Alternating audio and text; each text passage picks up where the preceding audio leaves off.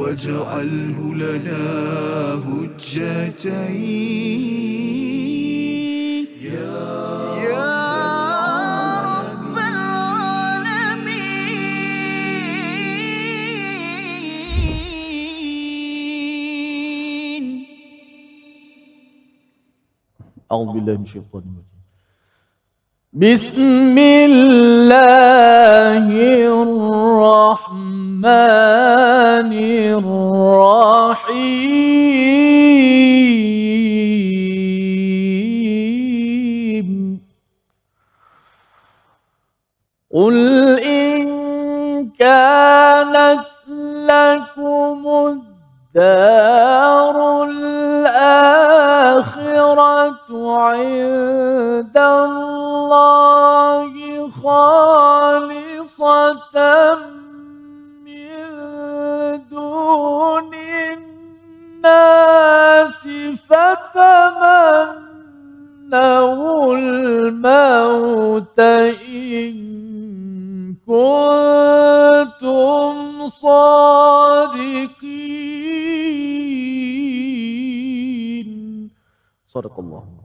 Subhanallahu alazim. Assalamualaikum warahmatullahi wabarakatuh. Kita bertemu dalam My Quran Time, Quran, Salat dan Infaq. Alhamdulillah wassalatu wassalamu ala Rasulillah wa ala alihi wa man wala. Asyhadu alla ilaha illallah wa asyhadu anna Muhammadan abduhu wa rasuluhu. Allahumma salli ala sayidina Muhammad wa ala alihi wa sahbihi ajma'in.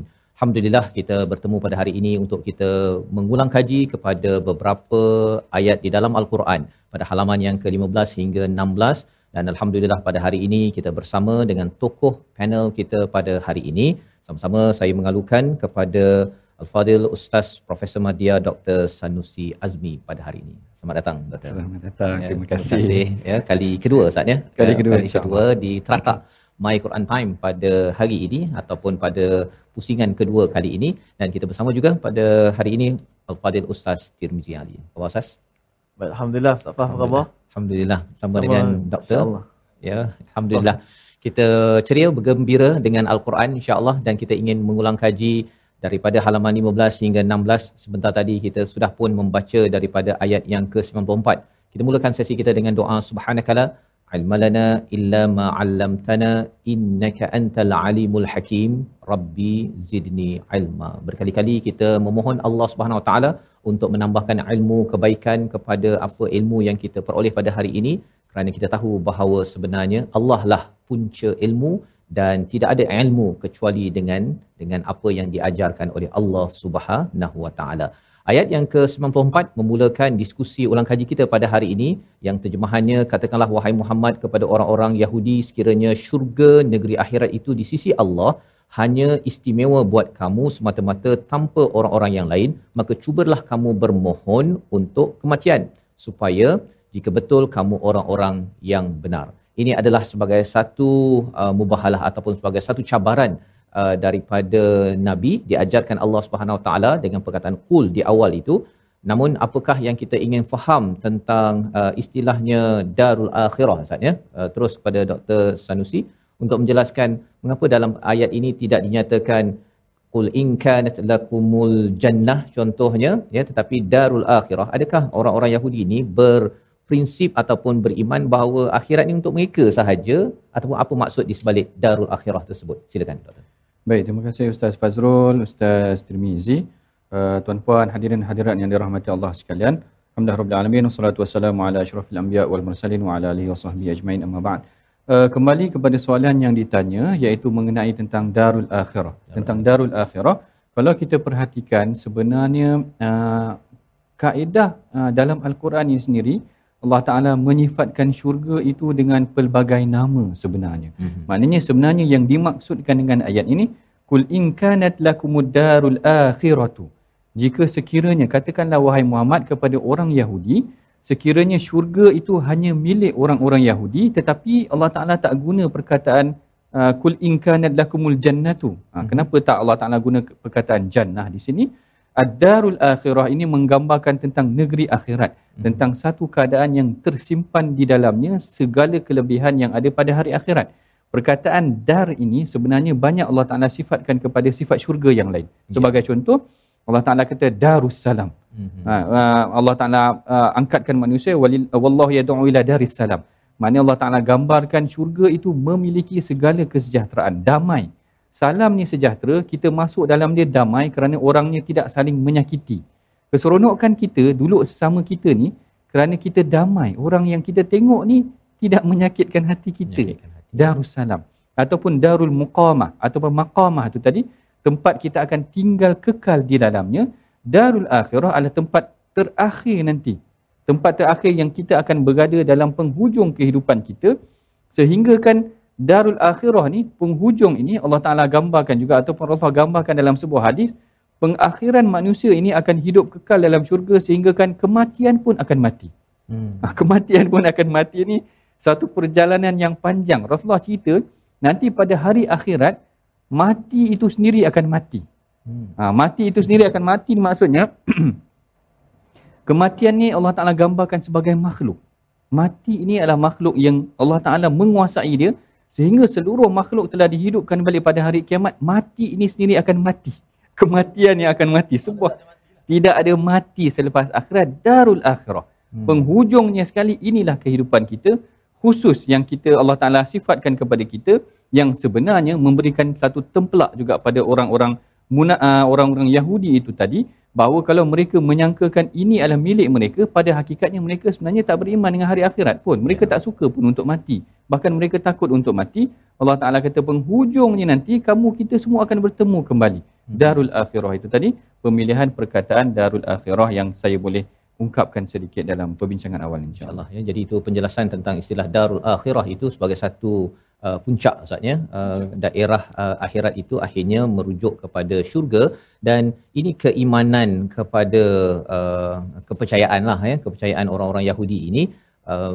Dan selepas itu dinyatakan fataman naul maut, silalah berharap kepada kematian ini, in kuntum sadiqin. Jadi perkara ini sebenarnya apa pelajaran untuk kita? Adakah rasa masuk syurga semata-mata ni orang Yahudi je perangai macam tu ke, ataupun sebenarnya orang Islam pun kena berjaga-jaga dalam hal ini? Betul. Ini satu soalan yang menarik juga. Yang ni sebenarnya ada perkara yang kita perlu tadabbur ataupun penghayatannya pada hari ini. Yang pertama, sifat orang Yahudi ini kalau kita perhatikanlah sebelum dia merasakan syurga itu milik dia sahaja. Yang pertama sebenarnya kita tengok Yahudi ni dia suka berkata sesuatu yang tidak ditentukan, ataupun kita kata berkata sesuatu yang tidak benar di sisi Allah. Orang Yahudi akan berkata sesuatu tidak benar di sisi Allah. Dia suka mendakwa perkara-perkara yang ghaib. Saya bagi contoh kepada tuan-puan, kalau dalam ayat ini Allah Taala minta kata pada mereka, kalau betul syurga itu milik kamu, cuba kamu berharap untuk mati. Orang Yahudi pun tak nak mati kerana dia tak suka mati, dan dia berharap dia akan hidup lama kerana sukakan dunia, ketergantungan kepada dunia. Saya cerita pengalaman saya waktu buat PhD dulu di UK. Saya dengar ada satu siaran radio BBC rancangan mengenai tentang konsep faith ni, kepercayaan tentang heaven and hell, tentang syurga dan neraka. Ada satu caller pemanggil sebab DJ bertanyakan mengenai tentang apakah kamu percaya tentang kewujudan syurga dan neraka. Lalu ada seorang pemanggil memang panggil, dia tanya, dia kata aku memang langsung tak percaya syurga dan neraka ni, sebab dia kata kalau syurga dan neraka wujud manusia akan berlumba-lumba untuk mati. Buat apa aku susah hidup, kan susah hidup kat dunia ni, kan susah, baik aku mati masuk syurga. Dia gambarkan begitu, tapi manusia tak berfikir sedemikian. Tuan-puan bayangkan dulu zaman Rasulullah, orang Yahudi percaya syurga milik dia orang. Hari ni dia orang pun tak percaya syurga tu ada, dan dia orang tak nak mati. Ini keanehan ataupun perubahan. Saya nak cerita sikap orang Yahudi dengan apa yang telah diturunkan kepada mereka. Mereka mengubah kitab Allah. Mereka mengubah apa yang Allah Taala telah berikan kepada mereka, yang akhirnya kita tengok mereka mengubah segala-gala. Apa yang Allah Taala tak benarkan dalam Al-Quran, hari ni mungkin barangkali mereka membenarkan. Kalau dalam kitab mereka sebelum ni melarang, mereka boleh membenarkan kemudian daripada itu. Kalau kita contohkan kepada kes macam LGBT, dulu kat UK pun panas juga isu LGBT ni kerana golongan gereja memang menentang keras. Ada golongan yang memperjuangkan boleh kahwin sesama lelaki ataupun boleh kahwin sesama wanita, tetapi mendapat tentangan daripada Church of England, katakan macam tu, ataupun gereja-gereja daripada seluruh England. Tapi tak mustahil akan datang sampai satu ketika saya teringat supervisor saya kata, dia kata orang-orang UK ni dah post religious, zaman dah melampaui pada agama, dia dah tak percaya kepada agama. Jadi pertama yang kita boleh belajar daripada sikap orang Yahudi ni, dia mendakwa syurga ni dia dah pajak dah, syurga dah pajak milik dia orang sahaja. Dia merasakan sebenarnya ini adalah satu kata-kata ataupun tuduhan yang tidak benar daripada Yahudi. Yang keduanya, kalau kita boleh belajar juga daripada Yahudi ni, sebenarnya dia cop syurga. Sebenarnya cop syurga ni saya rasa istilah yang ada juga di Malaysia. Ada sebahagian orang merasakan syurga tu milik mereka. Maksudnya dalam satu kumpulan tu masuk syurga. Kita pegang kunci syurga. Macam itulah istilah ganas, saya minta maaf tuan-puan ya.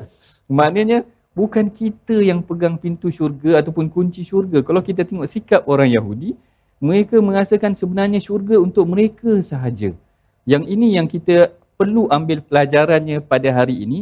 Bukan kita terjamin, orang yang dijamin, orang yang memang benar-benar Allah Ta'ala jamin masuk syurga.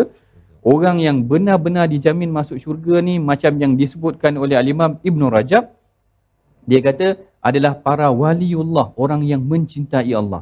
Kerana Al-Imam Ibnu Rajab kata waliullah ni dia punya cinta kepada Allah sehingga dia suka untuk mati. Dia kata hubbu liqa'illah, dia suka untuk rindu untuk berjumpa dengan Allah.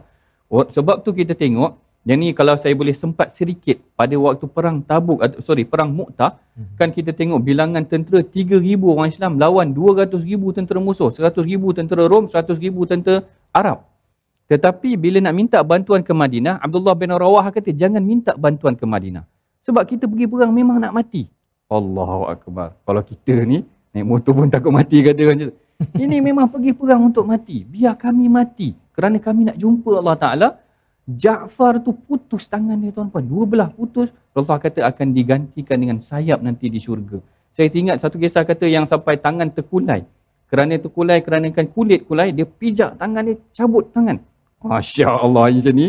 Kalau kita nak gambarkan macam ni, nanti kita sambunglah kisah ni. Saya serahkan semula kepada Tuan Fazrul. Baik, terima kasih ucapkan pada Dr. Sanusi ya, menjelaskan bagaimana perspektif kepahaman tentang syurga ya. Bagi kita bukan pemegang kunci syurga. Kita ada khauf, kita ada bimbang, kita ada harap pada Allah, dan lebih daripada itu ialah kita tak takut mati ustaz ya.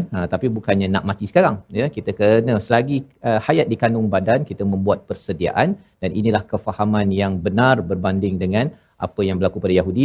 Confirm macam dah dapat syurga tapi pengecut di dalam kehidupan. Kita berehat sebentar, kembali semula selepas ini. My Quran Time, Quran, Salat, Infaq, insya-Allah. Waj'alhu lana hujjatain ya Rabbal alamin.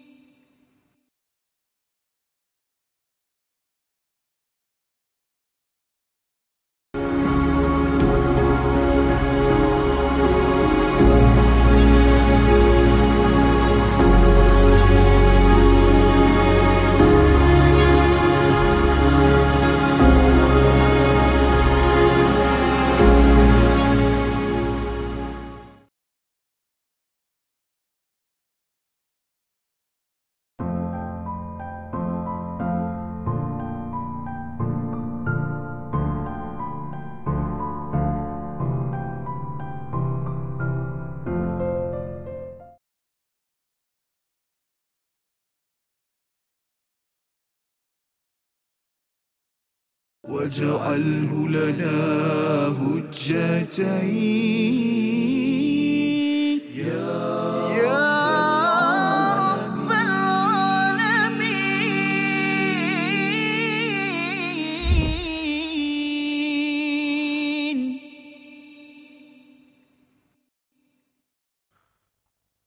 وَلَتَجِدَنَّهُمْ أَحْرَصَ الناس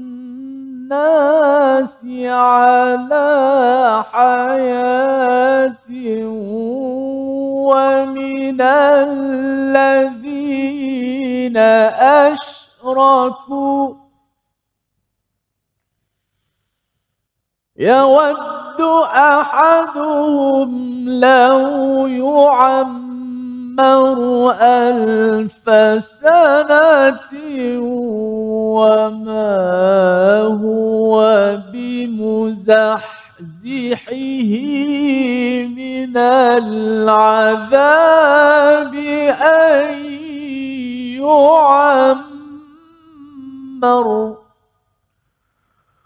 وَاللَّهُ بَصِيرٌ بِمَا يَعْمَلُونَ. Sadaqallah. Surah Al-Azim. Kita kembali dalam My Quran Time, Quran Salat Infaq. Pada hari ini kita membaca ayat 96 sebentar tadi. Dan sesungguhnya engkau, wahai Muhammad, akan mendapati mereka orang-orang Yahudi, manusia yang paling tamak akan kehidupan dunia, bahkan lebih tamak daripada orang-orang musyrik. Masing-masing daripada mereka ingin diberi umur 1000 tahun, padahal umur yang panjang itu tidak akan menjauhkan mereka daripada azab, dan Allah Maha melihat apa yang mereka lakukan.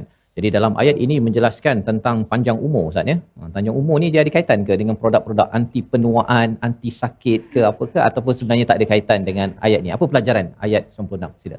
Baik, terima kasih. Ini cantik juga soalannya.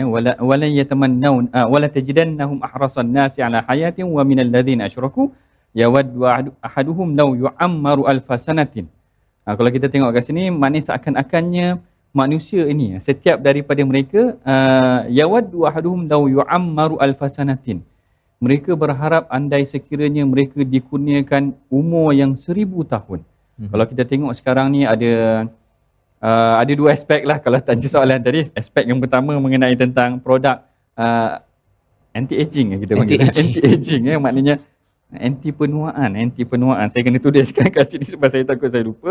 Tapi saya nak ceritanya tentang bagaimana Allah Taala gambarkan sifat orang Yahudi ini. Mereka sebenarnya bukanlah orang yang, kalau Allah Taala kata tadi, kalau macam tu kau orang bercita-citalah nak mati sebab kau orang nak masuk syurga, tapi tak nak pula. Lalu Allah Taala bagi jawapan. Allah Taala kata kenapa mereka tak nak mati?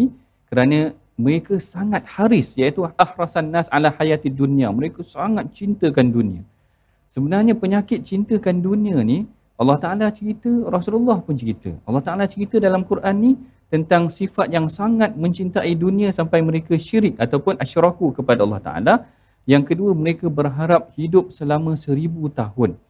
Dalam hadis Rasulullah yang ni lagi saya rasa kena, yang mana Rasulullah kata mazalal kabiru syaban fi ithnain. Rasulullah kata jiwa orang tua ni akan sentiasa muda dalam dua perkara. Entah mana cakap jiwa orang tua mazalal kabiru syaban fi ithnain. Jiwa orang yang dewasa tua ini, kabir sebenarnya tua, akan sentiasa syab, akan sentiasa muda pada dua perkara. Yang pertama memang Rasulullah cakap hubbud dunya, iaitu kecintaan kepada dunia dia akan sentiasa muda. Jadi tuan-puan jangan peliklah tengok. Jangan pelik tengok orang yang tua tetapi jiwanya muda. Kecintaan pada dunia keluar tu tengok. Ush. Kita ingatkan yang naik Ferrari tu orang muda lah. Kali keluar tak adalah orang muda, minta maaf nak cakap situ. Dia seronok pada kereta. Kita kata ingatkan orang tua ni dah tak suka kat kereta. Dia bawa kereta sport car. Porsche tu tadi, benar kata hadis Rasulullah. Jiwa orang yang tua akan sentiasa muda pada dua perkara. Yang kedua, tul amal, cita-cita yang panjang. Sampaikan cita-citanya. Sekarang ni isu panas, cita-cita yang kita tak sangka. Kita katakan orang ni macam dah tua tapi ada cita-cita lagi. Macam tu lah. Saya tak nak sebutlah cita-cita apa. Ustaz Tirmizi dah gelak. Saya malas nak cakap tapi dia ada cita-cita. Ada cita-cita yang saya rasa macam betul kata Rasulullah, walaupun jiwa nampak macam dah tak ada kudrat, tapi ada cita-cita. Yang ni dua penyakit Rasulullah sebut dalam hadis mazalal kabir syaban fi ithnain. Maknanya dua perkara yang menyebabkan ataupun dua perkara yang orang tua itu akan sentiasa muda jiwanya, iaitu pada kecintaan pada dunia dan juga pada panjangnya cita-cita mereka. Apa yang menyebabkan mereka ni cinta kepada dunia? Ataupun apa yang akan membinasakan, apa yang akan menyebabkan mereka ni cinta pada dunia? Yang pertama memang Rasulullah sebut secara direct, sebenarnya memang harta. Manusia akan seronok dengan harta dia. Yang kalau kita perhatikan kat sini, memang Allah Taala sebut dia ahrasan nasi ala hayatin. Maknanya memang mereka adalah antara orang yang paling tamak dalam kehidupan dunia, Kalau tengok Yahudi, antara perkara yang Rasulullah pernah minta bantuan kepada mereka adalah bantuan meminta membayar diat, iaitu denda, kerana ada salah seorang sahabat dia tersalah bunuh dua orang lelaki daripada Bani Amir. Bani Amir ni adalah kita panggil alliance, dia punya kawan baik, sekutu dengan Yahudi. Jadi Rasulullah pergi jumpa Yahudi Bani Nadir. Rasulullah kata, salah seorang sahabat aku ni tersalah bunuh, boleh tak kami nak minta orang Yahudi bagi bantuan untuk sumbangan, maknanya bantu kami kerana sahabat kami tak banyak duit. Nak ceritanya maknanya orang Yahudi banyak duit, dia memang haris, maknanya sangat cintakan kepada dunia. Tapi dekat sini kita tak kata salah cintakan dunia ni, kena faham. Yang ni juga kena faham betul-betul, kerana ramai para sahabat yang kaya. Saidina Osman, tuan-puan, dia boleh menyumbang dalam perang Tabuk 900 ekor unta, 100 ekor kuda. 900 ekor unta ni kalau hari ni katakan 5,000 seekor, mungkin lebih, 4.5 juta. 4.5 juta.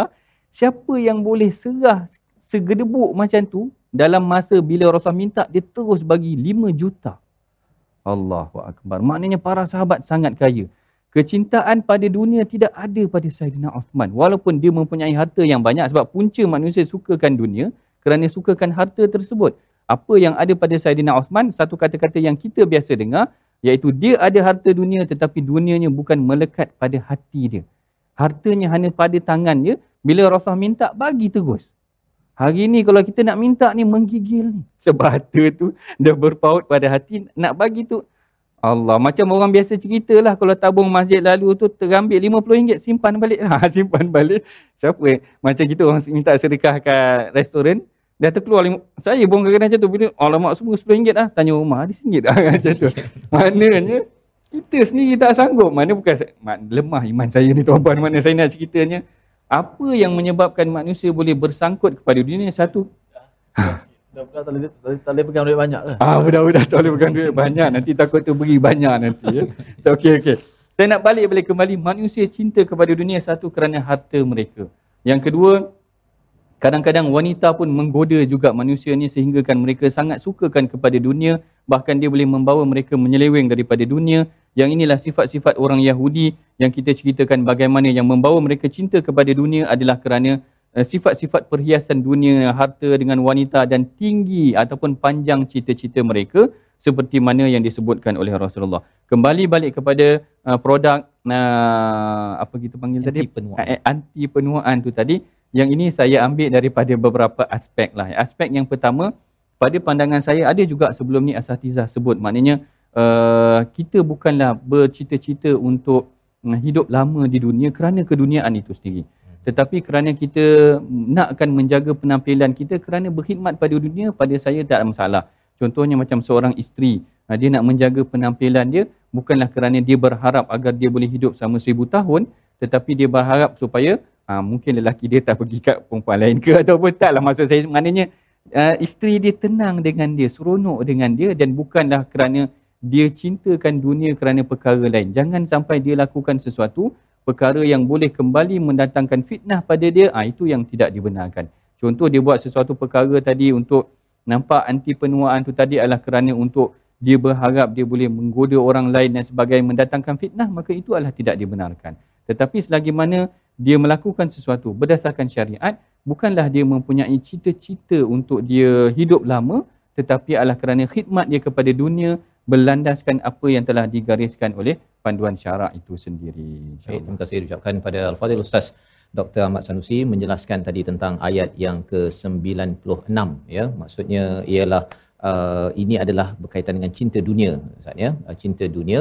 Jadi kalau katakan orang dah sambut ulang tahun, birthday tu ya, 40 ke 60, dia bukan mengharapkan ke 1000, tapi kalau diminta mohon didoakan panjang umur, itu adalah antara perkara yang digalakkan untuk kita mengisi panjang umur tu, diisi dengan kebaikan, bukannya kerana takut kepada kematian. Jadi ini adalah ayat yang ke-96. Kita ingin berganjak kepada ayat 98. Kita dengar bacaan dipimpin Al-Fadhil Ustaz Tirmizi. Sila Ustaz. A'udzubillahi minasyaitanir rajim. Man kana aduwwan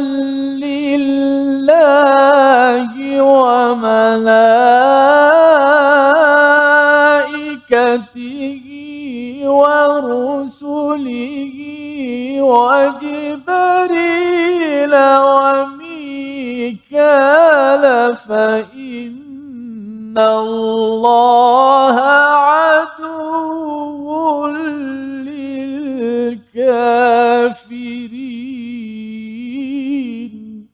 صدق الله. Surah Al-Azim ayat yang ke-98 menjelaskan tentang salah satu daripada nama malaikat iaitu Mikail yang dicintai, disukai oleh orang-orang Yahudi. Mereka membenci kepada Jibril. Mengapa suka sangat kepada malaikat Mikail ini? Kita berhenti sebentar, kembali semula selepas ini dalam My Quran Time, Quran Salat Infaq. InsyaAllah. واجعله لنا حجتين يا رب العالمين.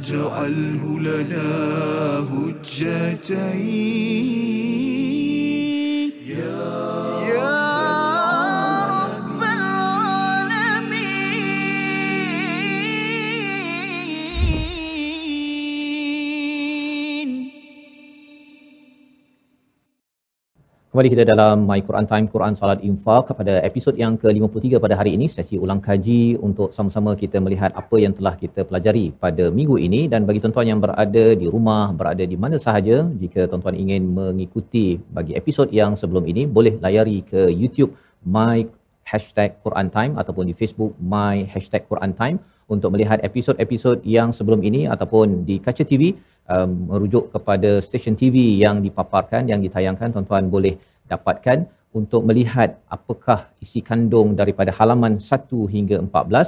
Dan sebentar tadi kita sudah pun membaca ayat yang ke-98 berkaitan dengan bagaimana ada satu kaum Bani Israel yang memusuhi kepada Jibril tetapi amat menyukai Mikail. Apa sebabnya dan bagaimana kefahaman keimanan ini perlu kita betulkan dan perlu kita jiwai dengan benar berdasarkan pada ayat 98. Silakan Ustaz. Terima kasih Ustaz Fazrul. Kalau kita tengok, sebenarnya ada beberapa riwayat yang menceritakan bahawa orang Yahudi ni dia lebih suka Mikail daripada Sayyidina Jibril sendiri alaihissalam. Yang pertamanya ada seorang pendeta Yahudi ini, namanya Ibnu Juria. Kalau tuan-tuan mungkin dah lalui, iaitu tentang bagaimana dia bertanya kepada Rasulullah, siapakah yang memberitahu kepada engkau tentang berita-berita peristiwa rahsia-rahsia kaum Yahudi ini tadi? Lalu Rasulullah SAW menyebutkan bahawa ianya adalah Jibril.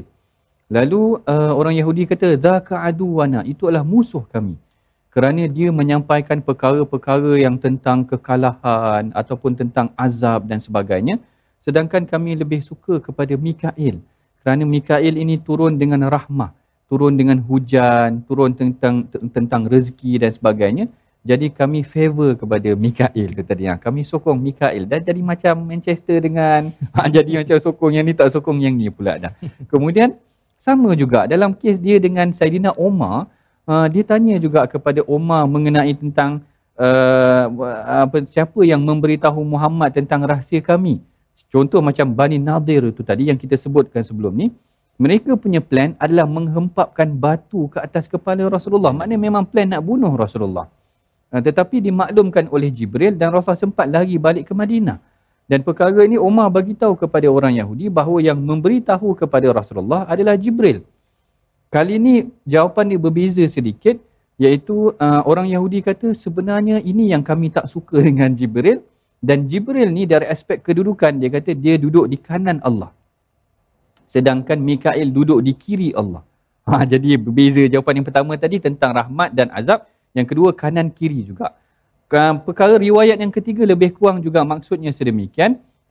Tetapi secara umumnya kita boleh dapat gambaran kenapa Yahudi suka kepada Mikail.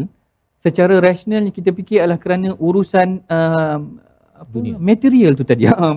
Maknanya dia menilai fungsi malaikat ini dengan profit yang dia dapat. Betul tak? Maknanya kami suka Mikail lah sebab dia turunkan kami hujan. Yang ni kami tak suka sebab dia akan turunkan kami benda yang memberikan azab kepada kami.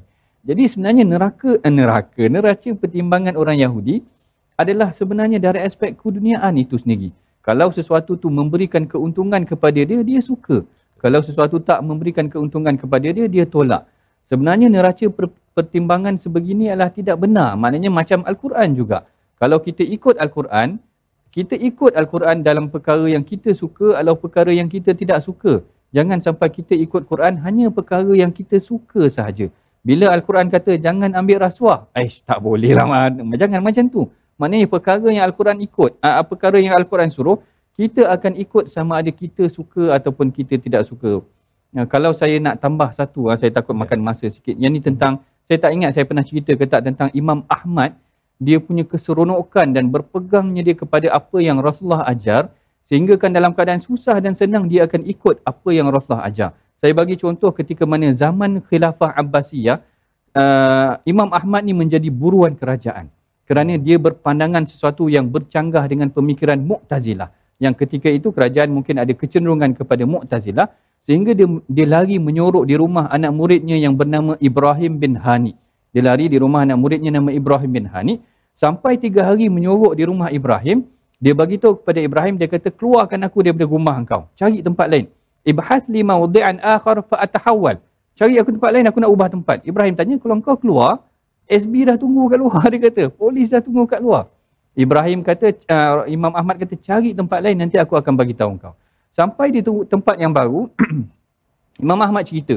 Dia kata, aku teringat ketika mana Rasulullah menjadi buruan oleh pihak Quraisy, Rasulullah hanya bersembunyi di Gua Sur selama 3 hari sahaja. Jadi aku dah duduk 3 hari di rumah engkau. Aku tidak mahu hanya mengikut sunnah Rasulullah ketika aku mudah senang sahaja. Ketika aku menjadi buruan polis pun, aku akan tetap ikut sunnah Rasulullah. Susah ataupun senang, ikut apa yang diajarkan oleh Al-Quran, bukan ikut apa yang menguntungkan kita sahaja. Wallahualam. Kisah yang memberi inspirasi kepada kita daripada Imam Ahmad sebentar tadi, bagaimana memilih mengikut neraca daripada Tuhan, ya, berbanding dengan mengikut neraca sendiri. Itulah yang berlaku kepada Bani Israel sebentar tadi, memilih Mikail pasal profitnya banyak kan, ya, hujannya lebat ataupun subur tanaman. Tapi Jibril ini membawa wahyu yang membawa azab katanya, dan ini adalah neraca yang tidak benar, dan ini pelajaran yang penting untuk sama-sama kita hidupi. Maksudnya jangan memilih-milih, doktor, ya. Memilih-milih, kerana bila memilih-milih itulah yang membawa kepada perkataan nabadha yang kita ingin baca daripada ayat yang ke-100 bersama dipimpin Al-Fadil Ustaz Tirmizi Ali. Silakan Ustaz. A'udzubillahi minasyaitanir rajim. Awa kullama 'ahadu 'ahdan nabadhahu fariqum منهم بل أكثرهم لا يؤمنون.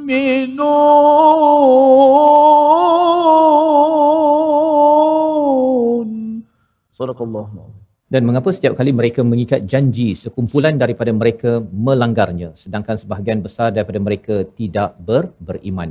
Inilah perkataan nabadha muncul di dalam Al-Quran pada surah Al-Baqarah, dan ianya berulang kembali pada ayat 101 apabila datang Rasul daripada sisi Allah Subhanahu Wa Taala. Jadi bila bercakap tentang istilah nabadha ini, Dr. Ya, kalau boleh cerahkan sikit apa maksudnya dan macam mana Bani Israel ini memang sebagai satu kisahlah, tetapi pelajaran untuk kita, orang yang sanggup tergamak melaksanakan nabadha dalam ayat ini. Silakan. Terima kasih Ustaz Fazrul. Yang ini sebenarnya satu perkataan yang pada saya agak keras sebenarnya, nabadha ini, Kerana kalau kita tengok terjemahan dia pun dah keras. Nabadha ni macam tarah. Tarah ni maknanya macam lempar. Lempar. Tuan-puan bayangkan mungkin tuan-puan pernah mengalami dia juga. Mungkin tuan-puan pernah mengalami ni juga.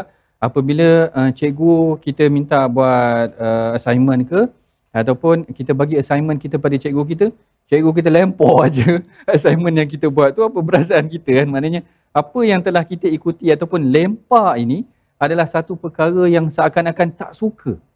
Kan? Maknanya bukan, lempar ini adalah perkara yang maknanya kalau cikgu kita tadi tengok sampai dia lempar, maknanya dia tak suka. Perkataan yang digambarkan dekat sini adalah setiap kali maknanya dan setelah datang kepada mereka macam-macam rasul dan macam-macam perjanjian, mereka lemparkan. Ini dalam erti kata yang lain menggambarkan beberapa sifat. Yang pertama, penolakan yang total sebenarnya.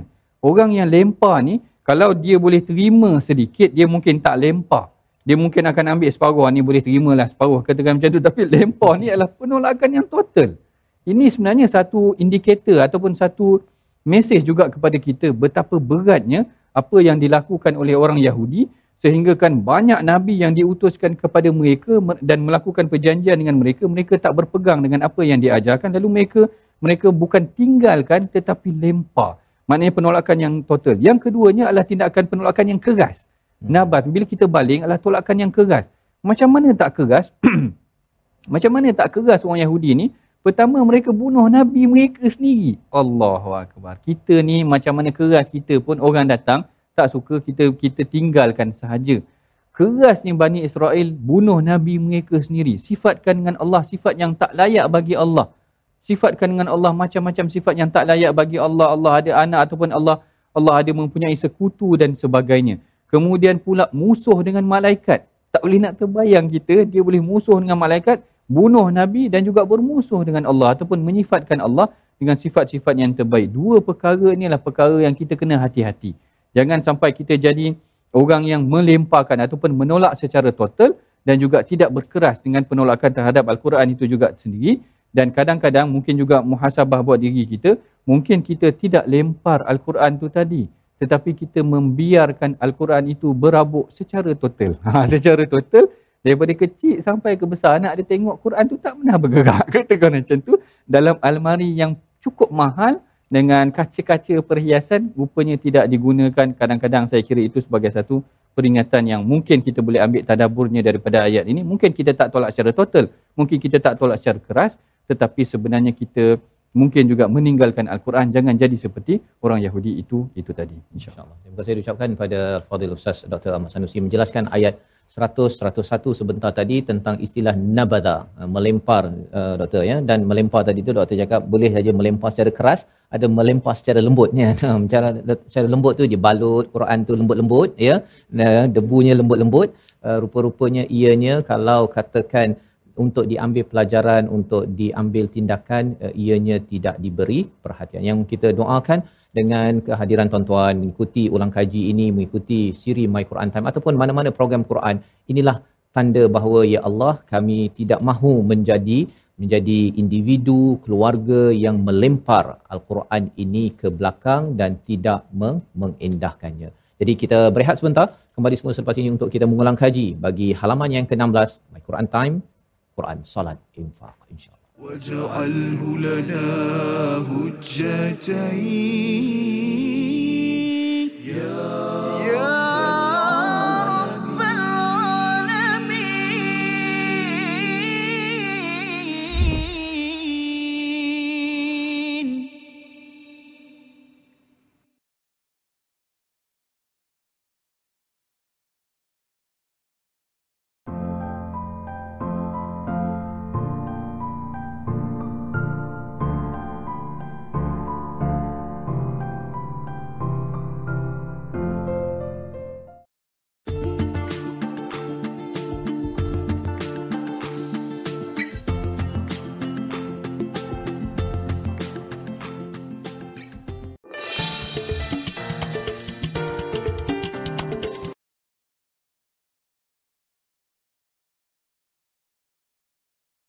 واجعله لنا هجتين يا رب العالمين.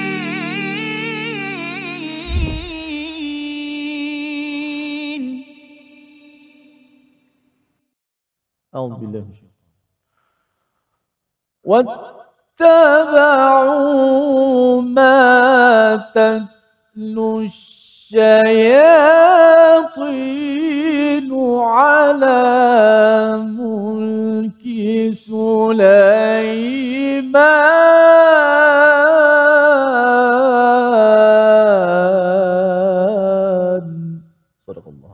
Kembali kita dalam My Quran Time, Quran Salat Infaq pada hari ini untuk sama-sama kita mengulang kaji halaman yang ke-15 dan 16. Kita berada pada episod yang ke-53 untuk kita meneruskan pelajaran kita mengikuti kepada hidayah daripada Allah Subhanahu Wa Taala, dan tuan-tuan dijemput untuk mengikuti siri-siri yang lalu pada episod 1 hingga 52 di YouTube ataupun di Facebook untuk kita memahami seawal daripada surah Al-Fatihah. Dan pada hari ini, pada setiap hari Sabtu kita mengulang kaji kepada apa yang telah dipelajari, di mana pada ayat yang ke-102 Allah menyatakan dan mereka mengikuti apa yang dibaca oleh syaitan-syaitan pada masa kerajaan Sulaiman. Ini adalah komentar ataupun ayat yang berkaitan dengan Bani Israel yang mengikut kepada syaitan. Apa maksud di sebalik mengikut syaitan? Dan ayat ni panjang Ustaz, berkaitan dengan sihir pula tu kan. Jadi boleh dijelaskan? Baik, terima kasih Ustaz Fazrul, Ustaz Tirmizi. Sebenarnya ayat perbincangan mengenai tentang ayat sihir ni agak panjang, dan dia disebutkan oleh Allah Taala seakan-akan menggambarkan sejarah ataupun susu galuh sihir itu juga sendiri. Ada beberapa perbezaan juga. Yang pertama, sebenarnya ini yang kita perlu faham, dia melibatkan doktrin orang Yahudi itu tadi. Maknanya kepercayaan orang Yahudi sebenarnya dia mempunyai, ini menurut Syekh Nabil Al-Audi kalau tak silap saya, dia menggambarkan bagaimana sebenarnya pada zaman Nabi Sulaiman ada bisikan ataupun ada ura-ura yang menyatakan Nabi Sulaiman ni sebenarnya dia pakai sihir. Kerana dia boleh menggerakkan angin. Ini satu perkara yang sangat luar biasa. Macam mana manusia boleh menggerakkan angin, bercakap dengan burung, bercakap dengan semut, mempunyai satu perkara yang tidak ada. Kalau dalam Quran Allah Ta'ala kata dia mempunyai kerajaan yang tidak dimiliki oleh kerajaan yang lain, memberikan arahan kepada jin, memberikan arahan kepada syaitan sehingga mereka takut. Jadi ini bukan satu manusia yang luar, bukan manusia biasa. Jadi ada bisikan-bisikan daripada syaitan menyatakan sebenarnya Nabi Sulaiman ini dia mengajarkan sihir kepada ataupun dia mengamalkan sihir. Hingga kan dalam riwayat Ibn Abbas kalau tak silap, ada seorang lelaki yang meletakkan ataupun menulis apa yang diajar oleh Nabi Sulaiman termasuk tentang ketauhidan dan sebagainya, dan diletakkan di bawah kursi Nabi Sulaiman ketika mana dia mati setelah daripada tongkat dia tu yang dimakan anak-anak ataupun dimakan ulat. Nabi Sulaiman pun terjatuh. Jin dan syaitan tahu Nabi Sulaiman dah mati, mereka menyelongkar istana Nabi Sulaiman. Akhirnya dia katakan dia jumpa ilmu tersebut dan dia buang yang lain. Dia buang tentang ketauhidan, tentang Allah Taala semua, dia tinggalkan yang sihir aja, sehingga mereka menggambarkan seakan-akan Nabi Sulaiman ini mengamalkan sihir. Sebab tu dia ada magic, perkara-perkara yang luar biasa. Lalu ini Allah Taala kata wattaba'u ma tatlu syayatinu ala mulki Sulaiman. Mereka ikut apa yang dibaca, diajarkan oleh syaitan atas kerajaan Nabi Sulaiman. Dia termakan fitnah syaitan ni tadi sehingga dia percaya yang Nabi Sulaiman ni mengamalkan sihir dan sebagainya. Apa Allah Taala kata wa ma kafara Sulaimanu. Nabi Sulaiman tidak pernah kufur, kerana orang yang mengamalkan sihir ni dia akan membawa kepada kekufuran.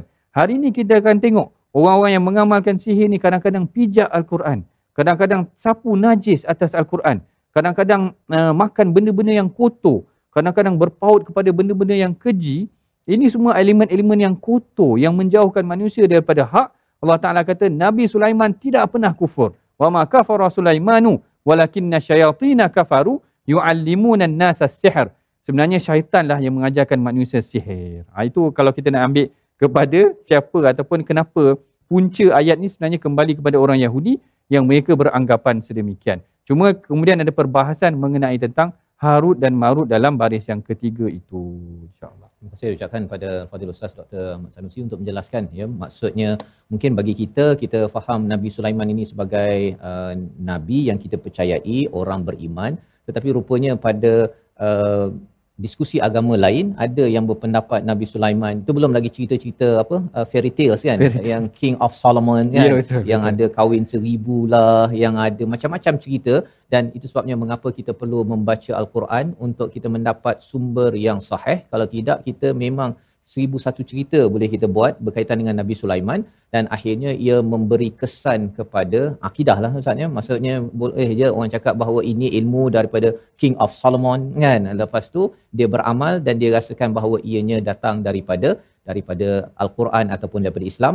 Rupa-rupanya ianya tidak pun ada. Jadi bercakap tentang ilmu yang dikaitkan dengan pada kerajaan Nabi Sulaiman, tentang sihir, ada malaikat yang dinamakan sini malakain bibabil Harut wa Marut. Siapa dua ni? Baik. Ini juga perbahasannya agak perbahasan yang panjang, yang cumanya sebahagian ulama sebenarnya menyatakan tidak ada satu panduan ataupun riwayat yang mungkin sahih yang boleh disandarkan kepada Rasulullah mengenai tentang penceritaan ataupun asal usul Harut dan Marut. Tetapi riwayatnya banyak. Ada yang kata Harut dan Marut ni adalah antara golongan jin dan syaitan itu juga tadi, yang telah diutuskan untuk mengajar sihir kepada manusia. Ada yang mengatakan ianya adalah malaikat, tetapi malaikat yang melakukan kesilapan. Nah, kedua-dua ni adalah pandangan yang agak aneh sebenarnya, kerana malaikat tidak melakukan kesilapan. La ya'sunallaha ma amarahum wa yaf'aluna ma yu'marun. Yang ketiga yang menyatakan mereka adalah malaikat. Kenapa berlakunya sedikit perbezaan ini? Dia sebenarnya kembali kepada perkataan wama tu nanti Kalau tuan-puan boleh tengok baris yang ketiga ataupun baris yang kedua, walakinna syayatina kafaru, tetapi syaitan yang kufur, yu'allimuna an-nasa as-sihra, mereka lah yang mengajarkan sihir, wama unzila 'alal malaikain. Okey, perkataan wama ini ada yang menganggapnya sebagai apa kita panggil wasal, ataupun kalau hamzah ada hamzah wasal, yakni ma wasal, dia menyambungkan sahaja. Maknanya dia kembali kepada syaitan yang mengajarkan sihir yang ke atas malaikat lah dia ada, dan apa yang seterusnya dikembalikan mengajar sihir itu kepada syaitan. Tetapi yang meletakkan wama itu kepada nafi, maknanya dia seakan-akan menafikan apa yang diturunkan itu adalah malaikat. Itu mereka menolak yang turun itu adalah malaikat, tetapi golongan jin ataupun syaitan tu juga tadi. Maknanya dia menyebabkan perubahan makna tu daripada satu fungsi daripada perkataan dalam Al-Quran. Menarik juga kerana perbahasan ni panjang. Qurtubi kata begini, Ibnu Katsir kata begini, ulama-ulama pun berbeza. Kisah Harut yang Marut yang popular sebenarnya adalah kisah yang dikatakan malaikat yang ketika mana malaikat tak nak sujud kepada Adam, Nabi Adam telah tak nak sujud sudah kepada Nabi Adam, lalu dikatakan malaikat ni diuji dengan dipilih dua orang daripada mereka untuk turun ke muka bumi untuk diuji sebenarnya sedemikian macam tu. Akhirnya mereka ini diuji dengan satu ujian yang sehingga mereka melakukan kesalahan. Ada yang kata Harut Marut ni sampai minum arak, ada yang kata sampai dia bunuh orang dan sebagainya. Akhirnya Allah Ta'ala hapuskan mereka sampai hari kiamat pun ada riwayat sedemikian. Tetapi ulama menolak riwayat itu kerana dia bercanggah dengan konsep Al-Quran itu tadi. Apa yang benarnya adalah mereka adalah dua malaikat, Harut dan Marut ini, yang diutuskan untuk mengajar juga sihir kepada manusia, tetapi bukan untuk menyelewengkan manusia dengan sihir itu. Tengok ayat yang bawah, dia kata wa ma yu'allimani min ahadin hatta yaqula inna ma nahnu fitnatun fala takfur, dan mereka mengajarkannya tidak dimengajarkan kepada setiap orang pun, melainkan dia kata ini adalah ujian, jangan kamu kufur kepada Allah Taala. Maknanya nak diajarkan kepada manusia sihir supaya manusia faham, jangan gunakan sihir ini. Maknanya kita belajar untuk menjauhkan kita daripada kekufuran.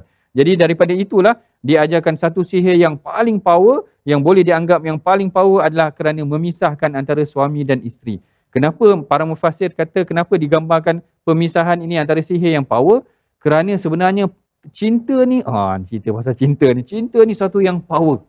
Kalau dah daripada jauh pun power lah cinta ni. Maknanya orang boleh angau, orang boleh buat satu perkara yang luar biasa.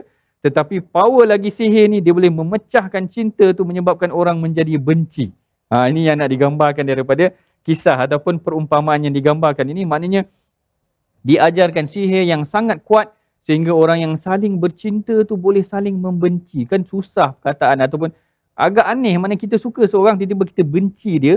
Adalah satu perkara yang sangat kuat. Dia bukan sihir yang menghapuskan, menjadikan orang cacat tu power, tetapi yang paling power adalah menyebabkan hatinya berubah. Itulah sihir yang sangat kuat. Jadi inilah tujuan dihantarkan malaikat itu tadi, Harut dan Marut, mengajar manusia tentang beza antara sihir dan mukjizat, dia boleh tahu bahawa ini adalah sihir, ini adalah mukjizat yang diberikan oleh Allah kepada Nabi Sulaiman. Bukanlah Nabi Sulaiman itu mengamalkan sihir, tetapi inilah sihir seperti mana yang telah diajarkan oleh malaikat ini untuk mendidik manusia daripada kufur kepada Allah. Terima kasih ucapkan pada Al-Fadhil Ustaz Dr. Ahmad Sanusi menjelaskan tentang ayat yang panjang Ustaz ya, tapi berkaitan dengan satu, kita faham bahawa Nabi Sulaiman tidak mengamalkan sihir, tidak kufur, dan lebih daripada itu sihir ini adalah suatu perkara syirik yang perlu kita jauhi. Kita doa pada Allah Subhanahu Wa Taala, Allah memimpin kita, kuat semangat kita dalam beramal dengan hidayah daripada Allah Subhanahu Wa Taala dan tidak mencampur adukkan dengan sesuatu yang dibawakan oleh syaitan. Di hujung ini kita berdoa bersama Al-Fadhil Ustaz Dr. Sanusi. Silakan. A'udzubillahi minasyaitonirrajim. Bismillahirrahmanirrahim. Alhamdulillahirabbil alamin. Wassalatu wassalamu ala asyrafil anbiya'i wal mursalin sayyidina Muhammadin wa ala alihi wa sahbihi ajma'in. Allahumma salli ala sayyidina Muhammad wa ala ali sayyidina Muhammad. Allahumma ighfir lana wa liwalidina warhamhum kama rabbawna shighara. Rabbana hab lana min azwajina wa dhurriyyatina qurrata a'yunin waj'alna lil muttaqina imama. Allahumma ja'alil Qur'ana rabi'a qulubina. Allahumma ja'alil Qur'ana rabi'a qulubina. Allahumma ja'alil Qur'ana rabi'a qulubina. Rabbana atina fid dunya hasanah wa fil akhirati hasanatan wa qina 'adzabannar. Sallallahu ala sayyidina Muhammadin wa ala alihi wa sahbihi wa baraka wa sallam. Walhamdulillahirabbil alamin.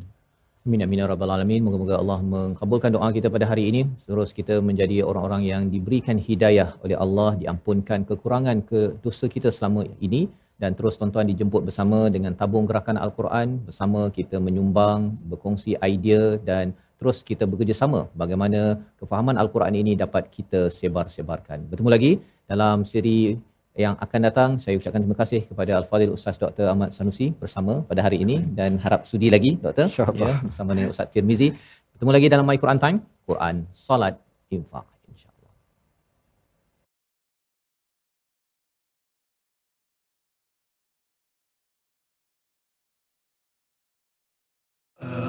Ana al-layli wa atraf an-nahar